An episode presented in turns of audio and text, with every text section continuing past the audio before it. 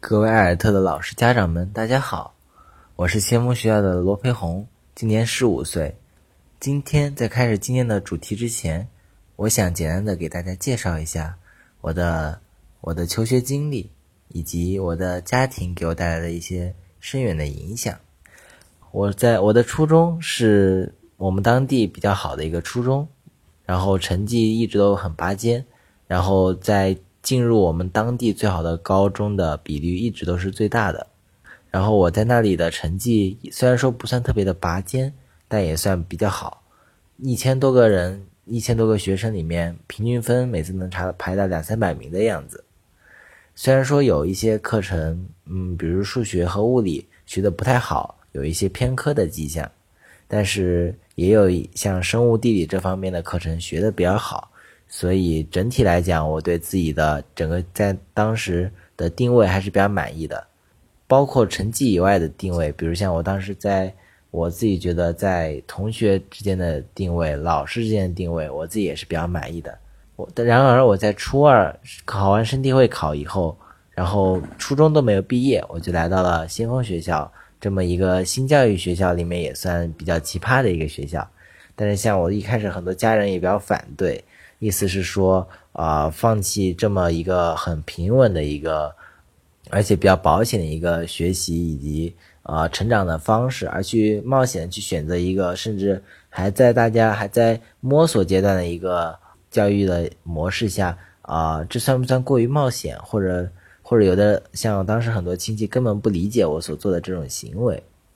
然而我在啊初中还没有毕业，并没有初中文凭的情况下，还是毅然决然的。来到了新教育学校来上学，然后简单介绍一下我的家庭吧。然后我的家庭家庭相对于大多数而言还是比较呃嗯，然后日常生活还是比较平稳，然后也是比较呃和和睦的。嗯，我爸经常会在工工作方面会经常投入很多的时间，然后回家的次数会比较少，但每一次回家都会特别珍惜。与我和与我妈妈之间陪伴的时间，然后也经常会呃双休日的时候或者之之间会回到乡下去看望我的亲戚以及看望我的爷爷，而且我我父母算是比较传，就是观念还是算是比较喜欢传统的那种文化，所以说在中国孝道这一方面，他们也是非常非常的在意以及讲究的。所以整体来讲，我与他们之之间在十四岁以前陪伴的时间还是比较多的。然后，因为我刚才也提到了，我父母可能在传统方面就是比较在意。然后，像从小其实我也读了很多跟传统方面有关的书，然后，然后像这方面也受到了很多文化的熏陶，比如像我父母教会我，比如像做人要谦让，比如像孔融让梨啊之类之类等等的例子。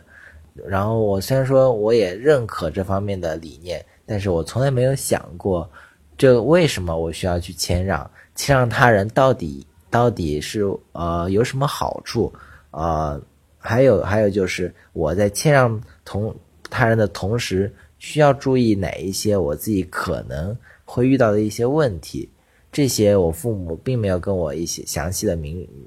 明确的解释。啊，比如说像在与别人遇到一些冲突和矛盾的时候，更多的时候希望我我以退一步的方式去解决掉这个冲突，而不是双方硬对硬的，就是去讨论一个问题。这样子表面上看起来确实啊，我也是我这样子会给别人一种老好人，而且性格非常好，非常平平易近人，然后能够与他人相处的很好的这一种形象。从一种方面也会更利于我与同学们的交流，但另一方面也间接的就是化解了这一次的可能潜在的冲突。但到了后面，在长大的过程中，然后我会意识到，隐隐约约我内心里会有一些经常会情绪失控失控的这种情况，但我并让并不知道它的原因。但是其实我后来通过学习一些心理学上的知识，以及跟老师。聊天跟学生聊天的过程中，发现了其实这些情绪很大的一部分的来源，是来自于我以前在通过谦让的谦让的过程中，并没有控制好，并没有协调好的一些情绪。就比如说啊，本来有一件事情，然后我我认为我这方面其实是对的，我认为我这方面并没有什么不合理的地方，但可能对方我们之间互相或者误会了对方的意思，然后这个时候我并没有选择去解开这个误会，或者是去尝试去跟他去协调去沟通，而是我选择我去主动的退让一步。这个时候虽然说。表面上来讲，我是自愿，是服从他的一些观点，但是其实我的内心是有是有会是会有一丝不满的，就是说可能会有一些啊不认同之类的这些复杂的情绪，这些表面上来看情绪比较小，但是其实累积而言是非常非常大的，而且可能这方面我也没有跟别人划清界限，甚至说我来到先锋之前也并。不太清楚划清界限这个事情有多么多么的重要，所以说可能别人在意识到我这种老好人性格的时候啊，可能不可能就会觉得这方面，比如像会觉得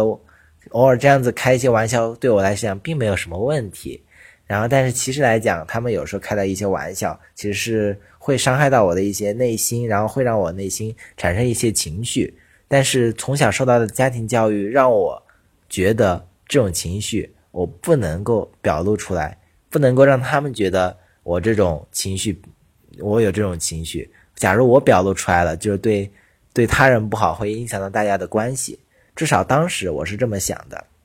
但是我只是我只是空有这一种啊，怎么说呢？作为好人的理念，所以说相对来讲，这方面给我的心理上造成了很多很多的一些负面的情绪。其实这就是我觉得啊。虽然我父母教会我这种良好品德，这种这种是本身是没有错的，然后本身这种良好美德能传承这么多年，然后也是也说明他肯定有他的精髓所在。但是在一个幼儿，他可能甚至没有完全的理解，比如像谦让他人这四个字的意思，以及到底应该怎样谦让他人，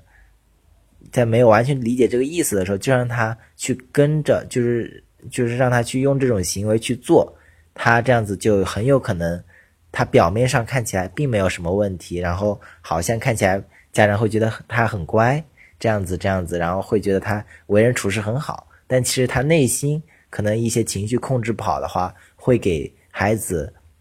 带来很多深远的影响。如果是内部的话，就像我可能就像我这种例子，就比如像会在内内在自己熏陶，自己去酝酿。一些不太好的一些情绪，然后总有一天会在啊处理不好的情况下爆发，然后有的可能更极端的例子就更更危险了。所以这这是我觉得啊很多父母在没有意识到的情况下给孩子造成的一些伤害。对，所以我个人觉得啊，其实大家就是各位父母其实都可以审视一下，就是就是自己一些从小给孩子一些教会他们的一些。啊，东西其实也就是教给教教给他们的一些自己的一些观念和理念，其实也有可能跟现在孩子，比如青春期或者更大或者更小的时候会产生的一些逆反的情绪，或者产生一些抱怨的情绪，有可能是有关的。而且可能，如果你把这个条线疏通的话，甚至可以追随到可能三岁的时候，你跟他看的《弟子规》等等等等，但是没有给他完全的解释清楚这个意思。或者是解释了，但孩子并没有足够的能力去理解这个东西，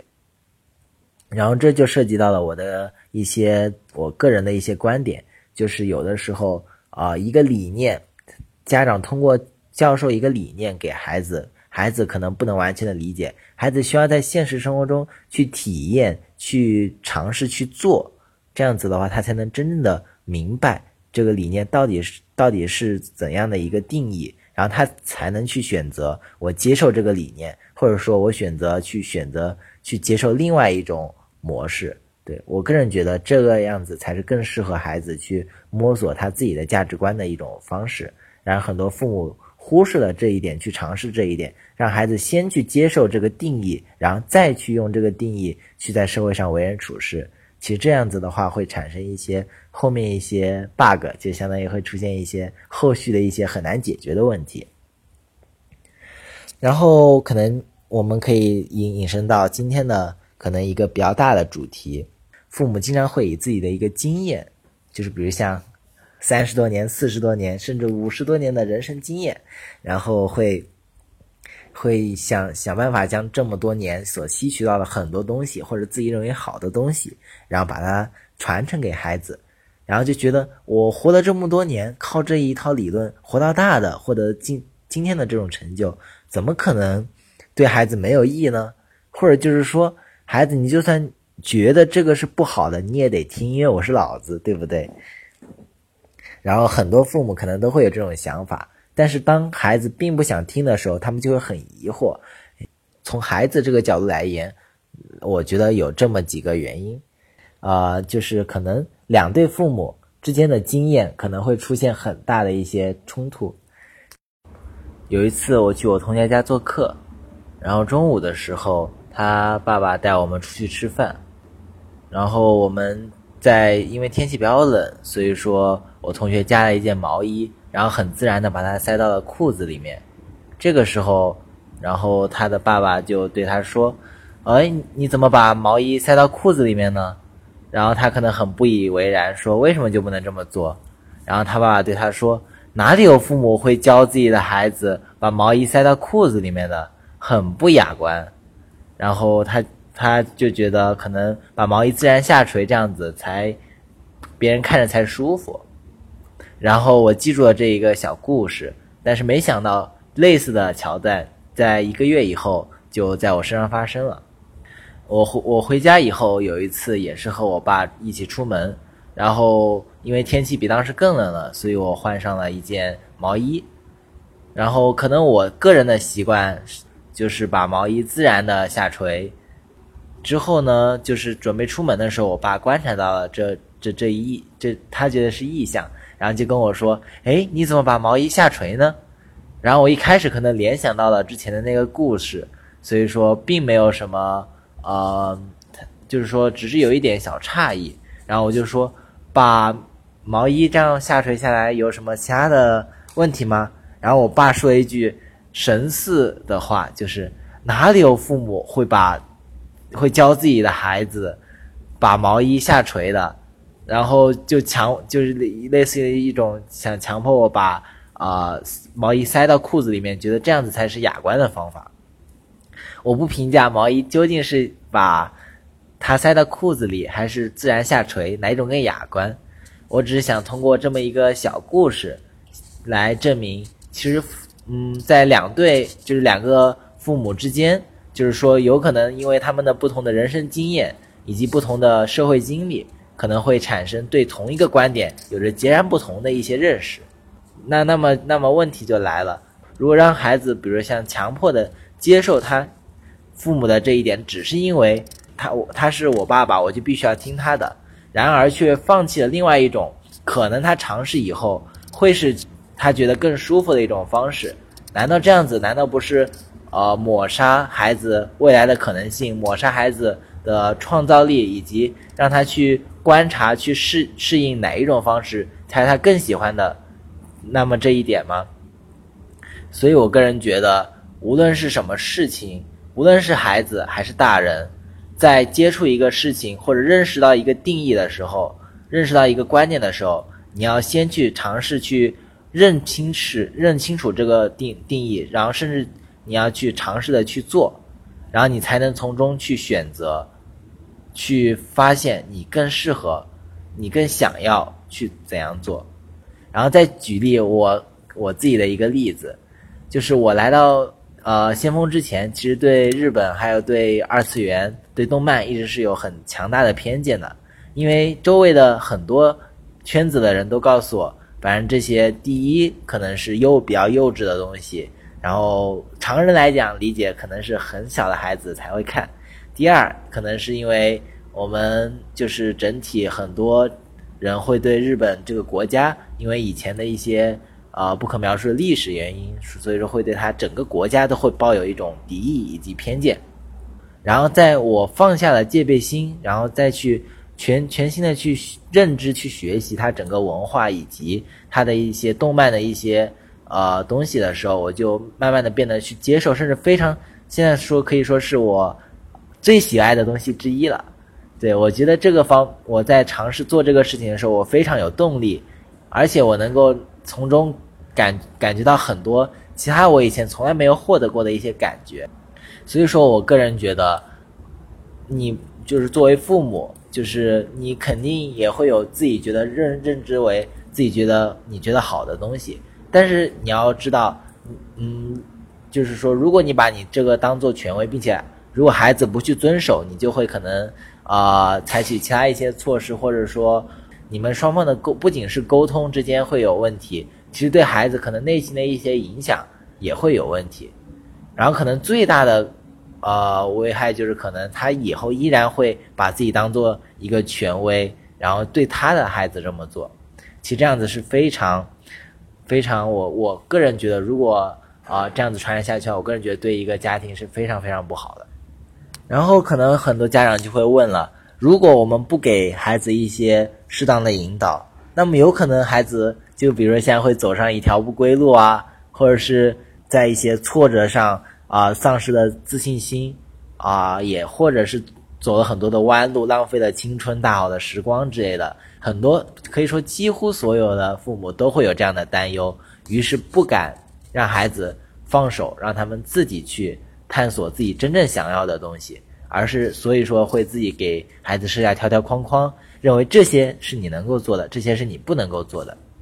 其实，在青青春期的孩子是有能力自己去发现自己所认同的东西，并且自己能够有一个度，然后能够把握住这种感觉的。我本身非常喜欢足球，但是以前在体制里面，因为还有很多繁杂的一些学习的任务，所以说这方面呃体育的话，我可能只能。很压榨我自己的时间，比方双休日每天，啊每天两个小时去参加训练，然后参加完训练再跟同学踢友踢野球，然后周一到周五就更是，比如像午休，抓紧午休到吃饭之间，可能很短很短的半个小时，或者是甚至不吃晚不吃午饭，然后直接踢完球留十分钟，暴啃一个，呃墨西哥鸡肉卷加奶茶，当时已经成为了我午餐的标配，然后可能晚上。呃，如果放学早的话，反正无论放学早还是放学晚，都踢到七点钟，然后再可能晚的话就打个的回家之类的。所以说，也当时也 怎么说呢？通过这件事情隐瞒了父母一些啊，反正就是说找了很多借口，现在也挺不好意思。但是想想当时那个，我并不后悔。然后来到了先锋以后，然后第三个学期，啊，我当时差不多比较适应了先锋这种学习的理念。当时就有了一个奇思妙想，我一个学期只选三门课，我最感兴趣的课，然后其他的时间全都用来学足球。足学足球就包括了，比如像啊足球队的建设，然后还平时我们踢的野球，还有一些方面就是技战术方面，就是我自己研究，比如像足球的战术，作为一个教练如何去啊啊安排球队的打法等等等等。然后也就包括了支持我最喜欢的球队，然后看他的比赛，然后并且分析球队的可能进进来的战况，然后分析可能教练以后可能会做出哪些的调整。然后其实这整个的方面是非常非常需要花时间在上面的。理想状态是，比如像呃晚上可能在呃看一些。球赛可能一些足球的一些电影，足球一些录像，然后在可能一个晚上会看两场球赛，可能我比较关注或者说我必须去评论的两场比赛，然后之后再我可能会选一场比赛看一遍它的录像，然后看一遍录像以后，我可能会记住一些我可能比较在意的一点，之后我会在一些各大网站上搜索，比方本场比赛的数据。以及出场的球员或者没有出场，但是有可能影响比赛的一些球员的一些数据，然后进行对比，然后最后我会写成一篇文章，然后发在呃懂球帝，就是呃中国最大的一个足球的讨论的 App 上，然后与大家进行分享。当时其实没有想到自己能做成怎样的地步，就是想着自己喜欢做这个事情，然后投入这么多时间看看效果吧。然后之后呢，结果。写的第一篇球评，然后结果就上了整个 app 的首页，然后被推荐了。然后当时其实是有点怎么说呢？没有想到。然后虽然说也不是那种一夜爆红的感觉吧，但是就总之感觉有点小兴奋。然后之后可能就连写了将近十篇左右，然后有一半都被推荐上了首页。当时其实反正挺开心的，因为现在我父母比较认可我，就是完全接受我未来的道路，就是甚至比如像呃嗯，我以后完全从事足球方面的一些啊工作，比如像足球评论员、足球教练、足球青训、足球类似于俱乐部主管这种，他们也完全不会介意。然后，但是一开始的时候，其实是比较不希望啊我做做这一方面的事情的。但是如果比如像在这方面受到一些，就是像各种各样的拘束，我没有办法啊继续深入研究我自己所真正喜欢的东西，我是不可能做出这样的成就的。然后，其实可能还有一个比较关键的一点，就是时间安排上的，因为其实可能啊，因为。足球它本身可能要涉及到一个熬夜看球的一个阶段，然后其实有一段时间我的生活是非常不规律的，相当于晚上学习工作，白天可能睡觉补觉，然后四点钟以后起来训练，然后带大家踢球，类似于这种感觉。然后一开始也会思考过自己这么颓废，就是有一种自己肯定会有一种自责感嘛，就是说很多家长可能会觉得孩子这个时候就会。随随心去浪啊，根本就不会想会有什么后果啊之类的。其实，这就我认识的所有的孩子，这个时候都会有自责，或者说会会去思考现在做的事情到底有没有做错，然后哪些事情好像好像有点有点就是应该去改正。这是所有孩子都会去想的事情，因为所有孩子都会对他们的未来，对他们现在非常的在意。他们都会想要去规划一个自己更、更、更想要的一个未来，所以这个如果父母担心孩子这方面啊不会去想这方面的问题，其实是啊有点多操心了。但是可能就涉及到一点，孩子究竟能不能管理好自己呢？就举举例我可能我的一个例子吧，我当时有一个月，甚至哦呃就是一直是这样子，可能昼夜颠倒一个状态，但是之后。通过这样子的一些，可能我身体上可能我会注意到，哎，可能这样子持续一个月，然后吃饭的完全是规律会打乱，然后我可能会注意到我身体的一些小毛病，然后所以说我后来就尝试着整个的去呃重新的调整我的生活作息，也是为了我其他的一些课程，为了我的看球的这个计划不打乱我其他的学习的过程，所以说我后来就相当于把。我可能熬夜，就可能我会选择的性的看球。十二点以后的球赛，我会如果不是特别重要，我特别关注的球赛，我会选择第二天或者是抽空时间看重播，然后再看录像，然后在白天的时候进行分析，然后发球评上去。对，类似于我会调整我整个的一个呃学习的一个安排的计划。所以说，其实。呃，孩子在这一方面是有自己的很很就是主动的操作性的，然后这这方面完全不用担心。但是很多家长还是会有问到一个很核心的一个问题，就是你在绕弯路的孩子可能在这方面会绕一点点的弯路，我个人觉得是没有问题。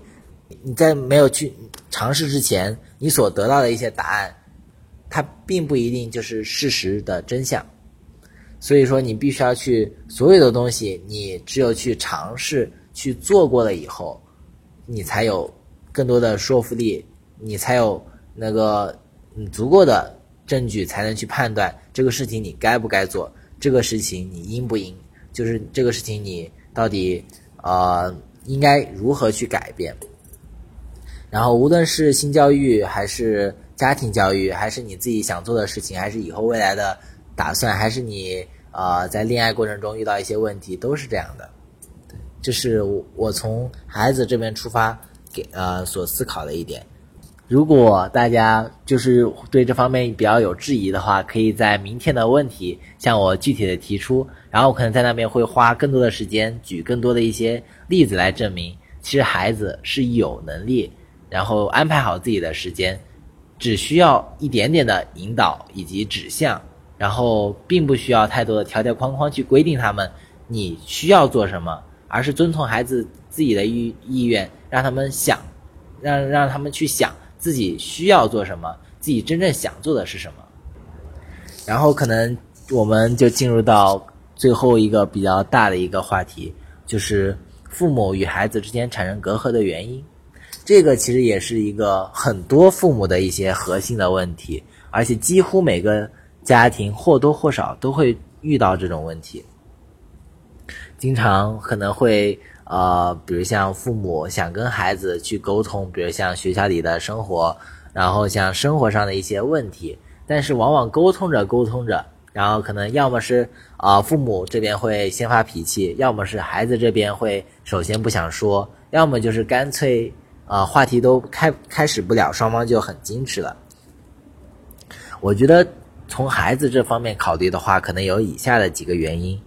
第一方面就是孩子可能呃，就是不能完全的认同父母的一些经验，但父母往往会经常的过多的想把自己的经验传给孩子。这个我觉得啊，父母如果是父母带有这种想法的话，并不需要自责，因为我觉得呃，因为父母。现在大部分父母都是在可能以前的一些教育的一种环境下，然后那个时候并没有，就是说，我觉得那个时候并没有孩子和父母，他们并不是一个平等的一个交流的状态，他们更多的是，比如像父母是比孩子更高一层的，然后父母相当于类似于是需要向孩子传授一些东西，并且严严格的管孩子的一些行为道德。让孩子事事都听自己的，当然也不是事事，但是就是大部分都要听自己的。所以说，如果是想要转变的话，也会比较困难。但是现在的话，大部分的孩子都会希望与自己的父母就是能够平等的一些，成为一个平等的交流。嗯，就举一个很简单的例子吧。当一个，比如说你一个很高的一个上级，然后想要给你传授一些。你并不能完全认同的一些人生经验，然后还有一个呃，可能和你关系比较亲近，也和你是平等的一个啊朋友的交流关系，然后想和你啊饭后喝喝茶，并且聊聊最近来的状况，以及向你问一些情感上的问题之类的。我估计大部分人都会毫不犹豫，如果能够选择的话，都会选择后者。这也是为什么很多孩子会选择将自己的悄悄话，或者一些生活上的一些烦恼。跟孩子、跟跟孩、跟自己的朋友说，而不是跟父母说的原因，我个人觉得大部分的孩子的想法是这样的。所以说，如果父母想要和孩子减少隔阂的呃方面，我觉得第一点可能比较重要的就是说，父母可能更多的是以一个呃观察者的方式，然后去呃陪伴着孩子的生活，而不是作为一个比他更高一级别的。呃，地位更高的一个呃上级一样的一个，想把自己的一些啊，就是相当于了解你生学校的生活，然后再对你学校生活进行一些呃判断以及批判。其实孩子这方面啊，就是其实并不喜，并不是很喜欢这种啊不对不平等的沟通的。如果父母一旦放下了自己的一个很高的一个地位，然后用通过一个类似那种大朋友的。那种语气或者大朋友的那种方式跟孩子去沟通，其实大部分孩子都是能够接受的，因为其实相对于而言，就是可能青少年的呃大部分青少年的一些思考的一些范围，其实确实没有大部分的大人，就是几乎是所有的大人的思考的方面广，就是很多其实一些建议确实是问父母更加的合适，父母的一些经验也确实。在能够开导孩子做出下一步的选择，但是如果父母以一个很很高的一个级别的一个呃，就是想要去给你呃传授、去定义某你的这个行为是错的或者是对的，你应该怎么做的话，孩子其实这个时候会产生一个抗拒的心理，然后所以说这个时候会选择跟经验更少，但是他认为更亲切、更适合交流的朋友去说，然后其实也会。然后可能朋友这方面给的建议也是，啊不完整的，所以会出现很多一些一系列的问题。然后我个人觉得，我理想的家庭状态就是可能沟通的话语权是相等的，所有人都可以向交流自己的想法，都是平等的一个交流的状态。如果不是如果不是那个呃平等的交流的状态的话，然后就很难达到就是没有隔阂的这种状态。嗯。很多的一些现在的家庭的一些对家庭的定义和家庭的一些理念就完全不一样。